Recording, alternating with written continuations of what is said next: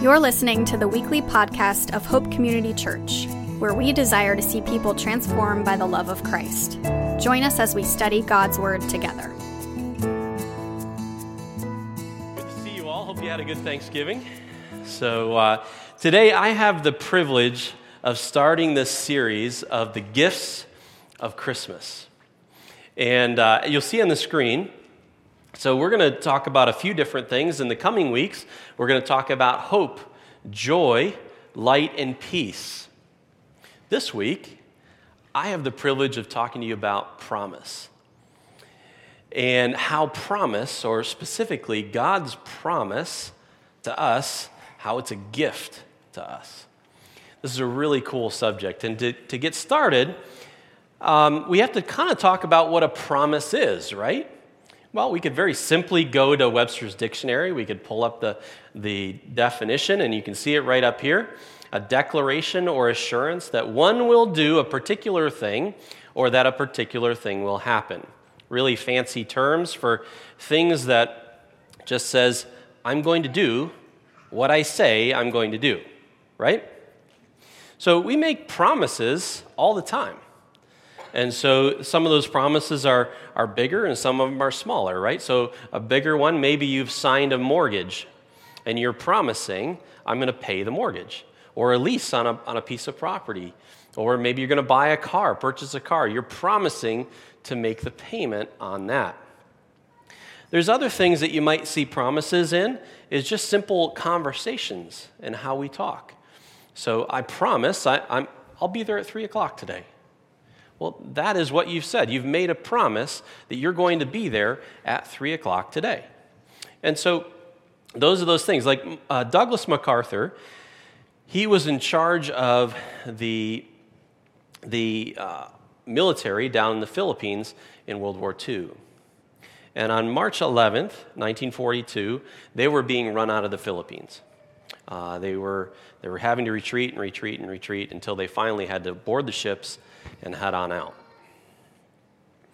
Before he left, though, Douglas MacArthur stands on the beach and says, I shall return. Big words when he's retreating. But he climbs in the boat and he leaves. Two and a half years later, the war was taking a turn, and we had retaken the Philippines. Douglas MacArthur stands on the beach and yells to the Philippine people and he says, People of the Philippines, I have returned. He kept his promise. So that's what we're talking about with a promise. It's, it's linked to trust. So if I say something, you can trust that what I say is, is, is going to happen or there's validity to it. If you don't follow through with it, it takes away the trust. And a good example of that, um, this weekend we were out in Indiana with our family um, celebrating Thanksgiving.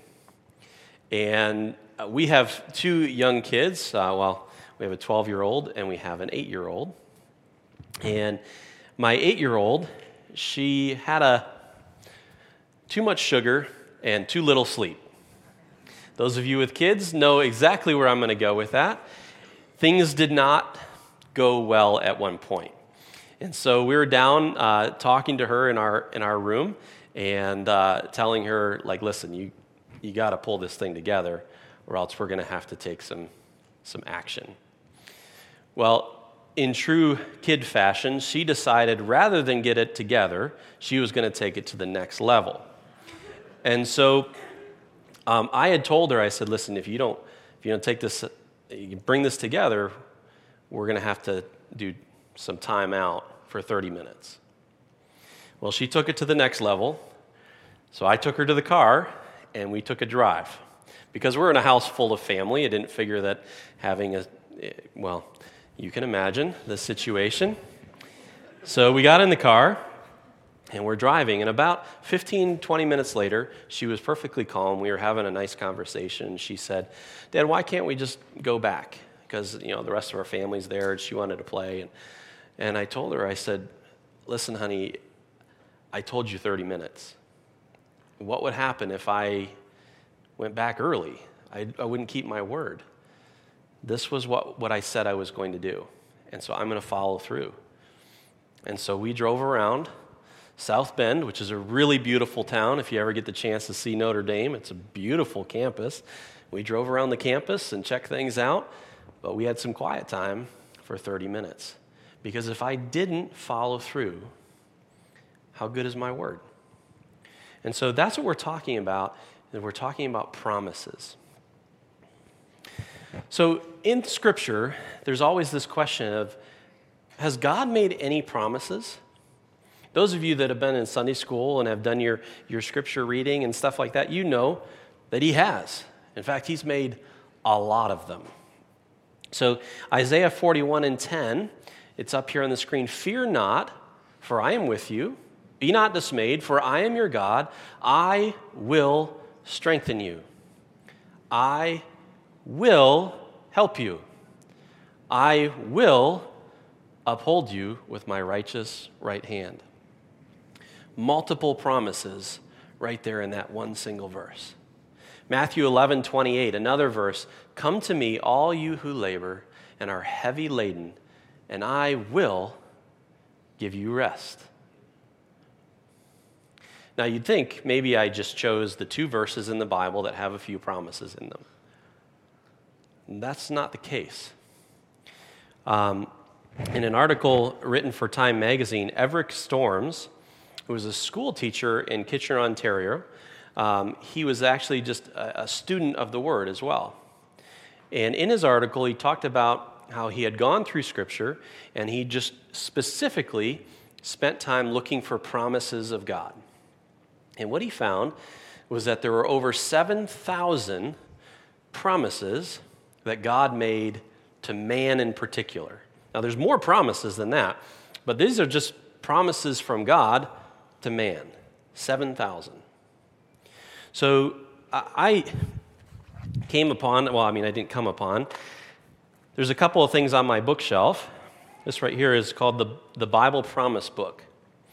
Uh, this was a gift and uh, it's, we've had it for a long time, but it's filled with promises from God on just about any subject. There's humility, there's faith, enemies, courage. There's lots of things in this book where the Bible promises certain things. There's so many promises. A, a good friend of mine, he wrote a, a study material. It's called The Promise Principle. And uh, they have used this uh, to lead Bible studies. And so the whole premise is, is they sit down as a group and they open up Scripture and they just start going through and they read, take turns reading.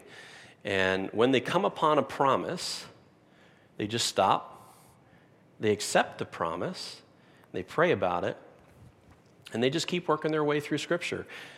It's so easy to find promises that you can basically pick up your Bible and just start reading through it at almost any point, and you can find promises of God. And that's what this whole thing is based on. So, the bottom line is there are a lot of promises in Scripture. So, you can find them all over the place. So, next begs the question how often does God follow through on his promises? Now, again, if you've grown up in the church, the, the Sunday school answer is God always comes through on his promises. But I thought, you know what? Rather than, rather than just going with the Sunday school answer, I'm going to look and see if there's any other response to that. So I did something that I honestly wouldn't recommend because it, it ends up being a little bit more of a struggle than you'd think. But you get out there on the internet and you just type in, you know, looking for people that, that's not what I typed, but I'm looking for people that think that God doesn't come through with his promises. Well, there are, there's stuff out there. And um, most of it is not good stuff to be reading. Um, but as I was reading through them, I found out that there was, they fall under one of three reasons why they feel like God doesn't come through with his promises. One, they misinterpret Scripture. They take Scripture and twist it and they, or they don't understand it. There's a lot of times there where um, a good example actually, he, one of the places that I was at listed Genesis 2 and 26. Now, if you don't know what that is, this is when uh, God is instructing Adam in the, in the Garden of Eden and saying, listen, you can, you can have anything in the garden, anything, but you can't have the fruit of the, the tree of the knowledge of good and evil. Okay, you, you can have anything but that tree. And his assertion was that if, uh, it, well, God said that if you do, you will surely die. Well, his assertion was, well, God, Adam didn't immediately die. So that's not a, it's a promise that was missed. The problem is, is that he misunderstood what God was saying. He wasn't talking about that like dying immediately. There was a, a spiritual death that happened when he took that apple, or took, not apple, took that fruit. And he eventually, because of sin, he did physically die as well. But the bottom line is, we can sometimes take that scripture and we, we can just mess it up. And then it looks like there might be broken promises, but we just misunderstood it. Another thing that I found very commonly was a really distorted view of who God was. And so, um, the one person that I saw had this view of God of this tyrannical person, this tyrannical being, this um, angry, vengeful, vengeful kind of being that um, literally would just squash us. Well, if that's your view of, of God, um, that's a really difficult and horrifying place to be in. And um, I took a class uh, earlier in my faith, um, and one of the things that they talked about was how we view God is sometimes shaped by how we view our earthly parents or earthly uh, father. So if you have a, a father that was um, uh, really, you know, oppressive, well, then you could very easily link what your, your earthly father was like with how God is. And it's very common. And so if you sit down and think about some of the, the ways you think about God, there is a possibility. Uh, and I've done that myself, where you link characteristics of people, father figures, uh, parental figures, you link them to God. And a lot of times they're not really appropriate um, characteristics of God. So sometimes we do that. And then the last one, we've actually talked about this previously, uh, is sometimes we have a, um, our own expectations don't match up. And so uh, let me explain that. Um, our house, uh, a lot of you have walked this journey with us over the past uh, year and a half. And you know that when we first moved here, we had a house in Wadsworth.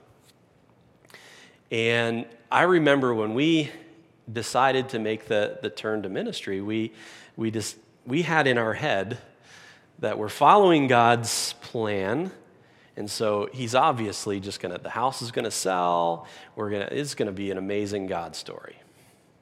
Well, most of you know the story. That's not what happened. We had the joy of holding on to that house for a long time.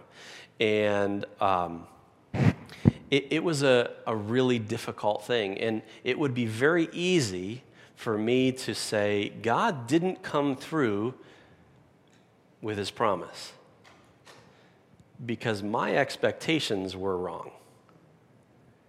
The reality is, is that God was going to sell the house, but he had a totally different plan in play. You know, he wanted us to walk a different path with him. And that path was truly a remarkable path. I want to tell you that, and I think I shared that on a previous message. The path that he took us on, while painful, is something I would never give up because we saw things that God orchestrated that we would have never had the opportunity to see before. And so the bottom line is sometimes our expectations, our personal expectations, can make us think that God isn't faithful. when it's that's the farthest thing from the truth. The simple reality is God is always faithful. Always. Joshua chapter 21, verse 45 says, Not one word of all the good promises that the Lord had made, the house of Israel had failed. All came to pass. Everything. Hebrews 10 23, that was the Old Testament. This is now the New Testament. Let us hold fast the confession of our hope without wavering, for he who promises is faithful. When God promises something, he is always faithful to follow through with it. Always. It's a wonderful gift that we can uh, that we get from God. Now, since we're talking about promises and since we're walking into the Christmas season, we've got this, uh, this series lined up as the gifts of Christmas. And the promise that we're talking about, there's a very specific promise that God made over and over and over and over again in, in, uh, in Scripture.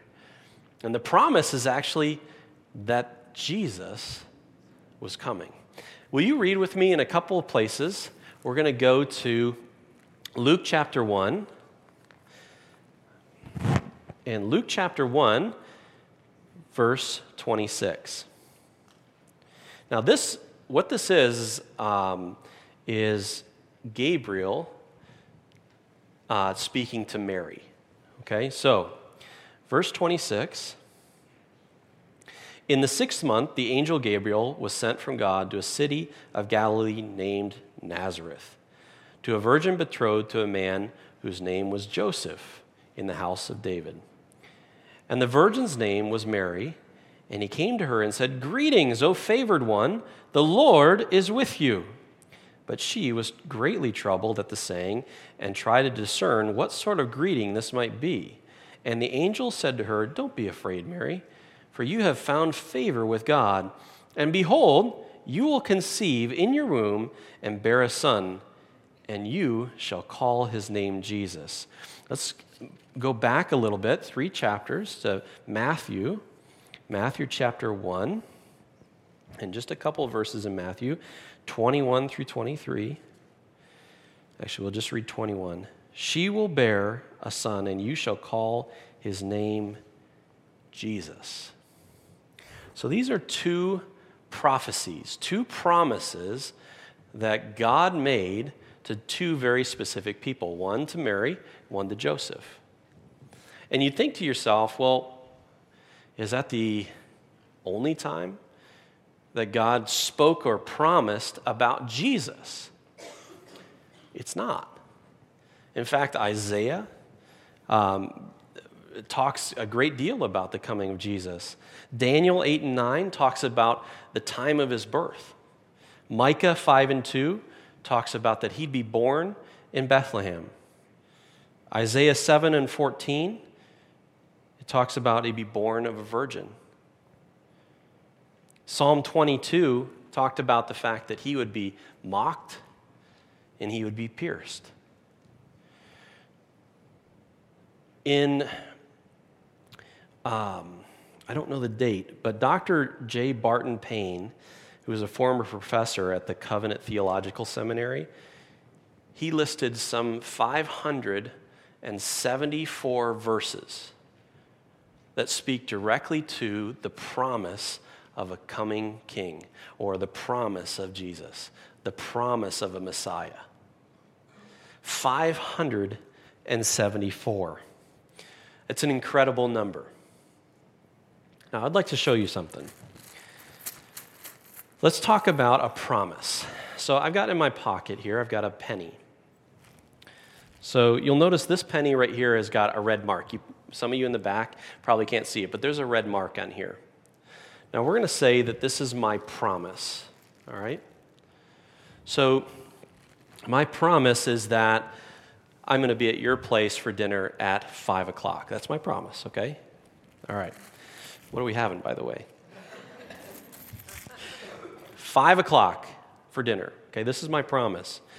But in here, there are 49 other pennies.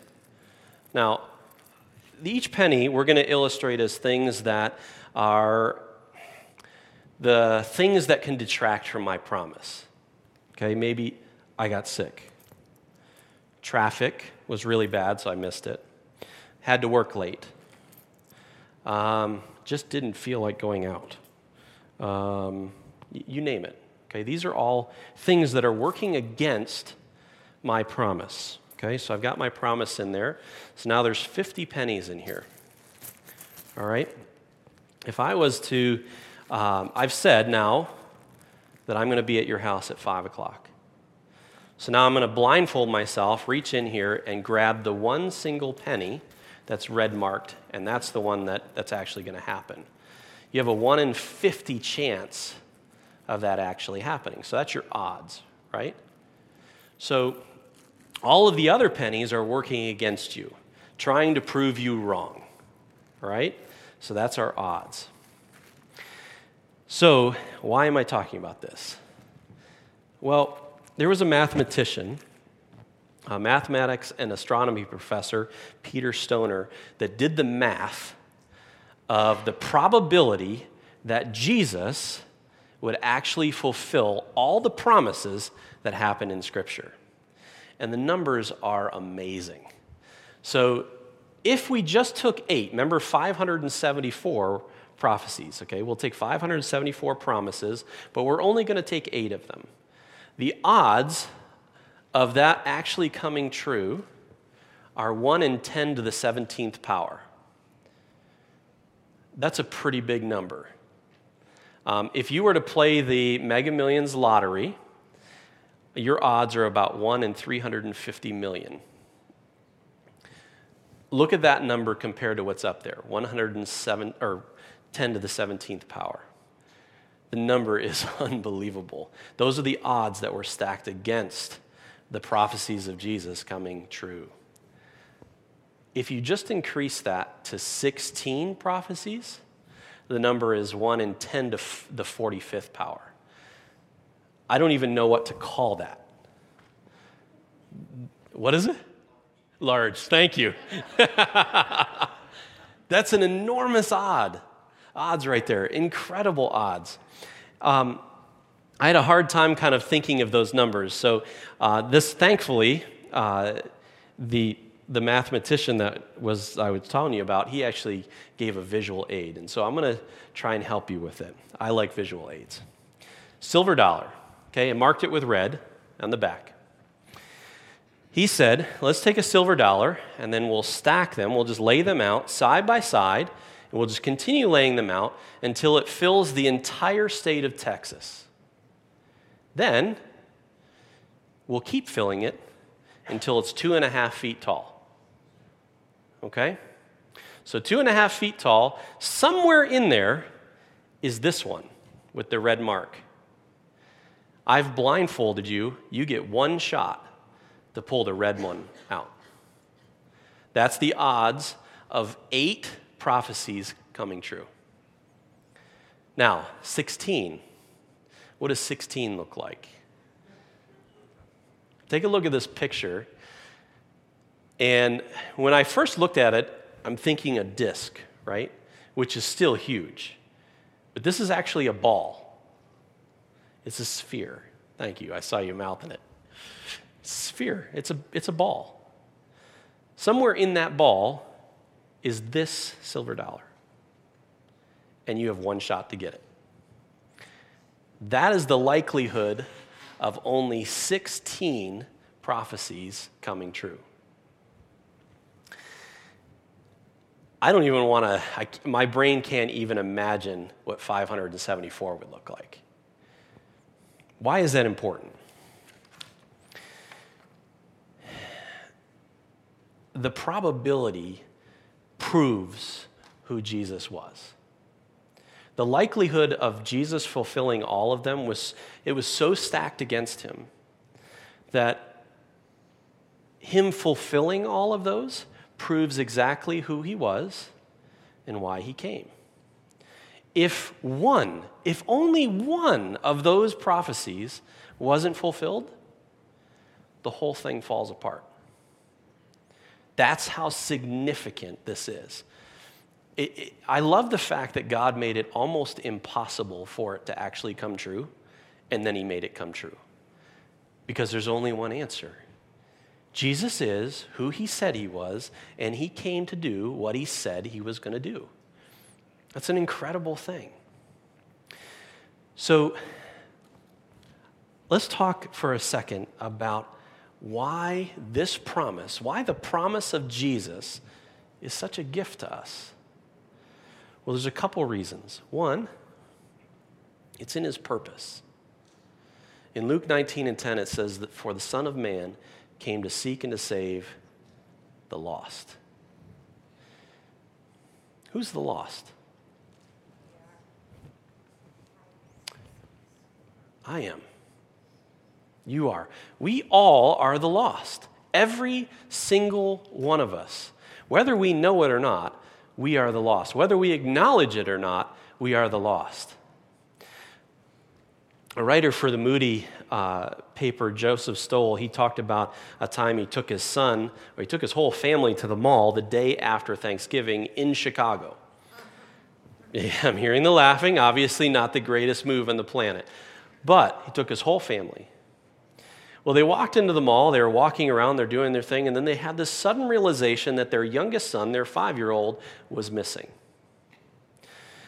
So they had the, you know, like most parents, the terror of trying to find him, and they can't find him.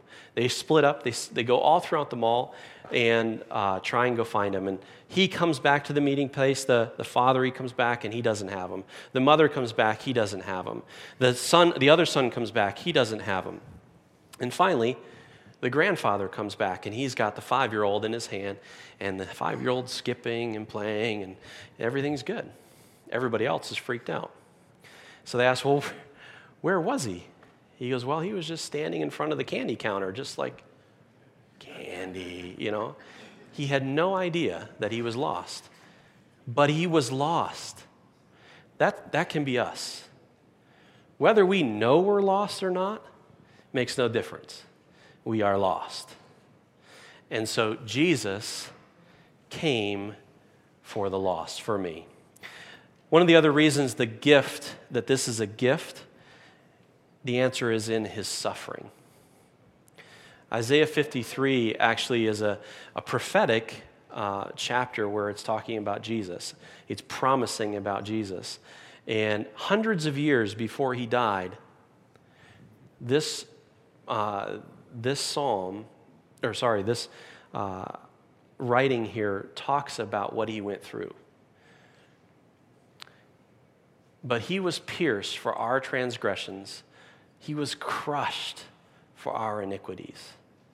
On him was the chastisement or the uh, punishment that brought us peace, and with his wounds we're healed. His suffering is a gift. His death on the cross, when we visualize him on that cross, you can see him taking the punishment that I deserved for everything I've ever done and will do. He took it on himself. He took the punishment from man as they were cruel to him. They, he took the punishment from God, his Father and He took it for me, and He took it for you. Friends, the, the reason that the promise of Jesus is a gift, another one, is in His victory. In 1 Corinthians 15 55, it says, Oh, death, where is your victory? Oh, death, where is your sting? Do you know why we can say that? Because Jesus rose from the death and dead. He rose from the dead, conquering sin, conquering death, and sealing what he promised he was going to do. He sealed it, saying it's complete. You can fully trust in it. It's amazing that God did this. Final thing why this is a gift it's in your believing it. Romans 10 and 9, because if you confess with your mouth that Jesus is Lord and believe in your heart that God raised him from the dead, you will be saved. Another promise. There was a man on death row, and um, he was on death row, and the president gave him a pardon. So the pardon came to the prison, and he said, The president's pardoned you. And he said, uh, No thanks. And it caused such an uproar, they're like, You can't reject a pardon. So they went to the Supreme Court, and the Supreme Court said, Listen, a pardon is only good if you receive it. Friends, Jesus already paid the price. He knew about you and every sin you'd ever commit before the foundations of the earth were ever laid.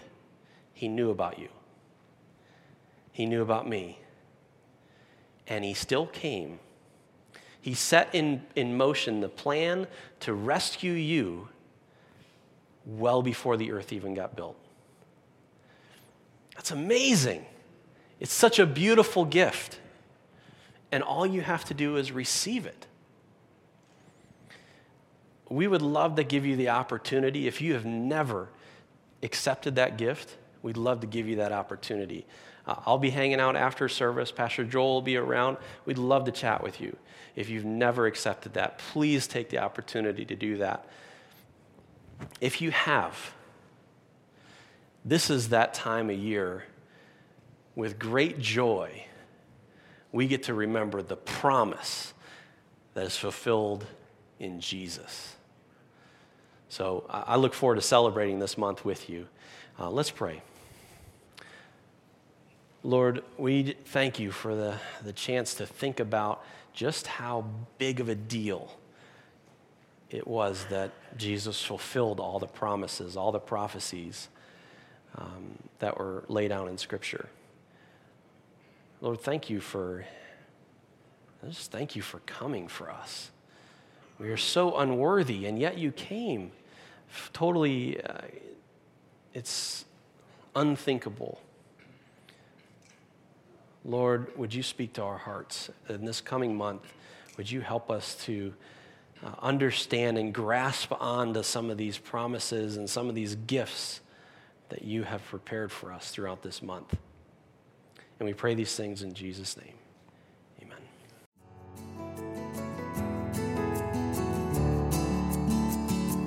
We pray that God will use this message to draw you deeper into a meaningful relationship with Him. Hope Community Church is located in Olmsted Falls, Ohio. If you would like to find out more about our church, please visit us at hopeolmsted.org.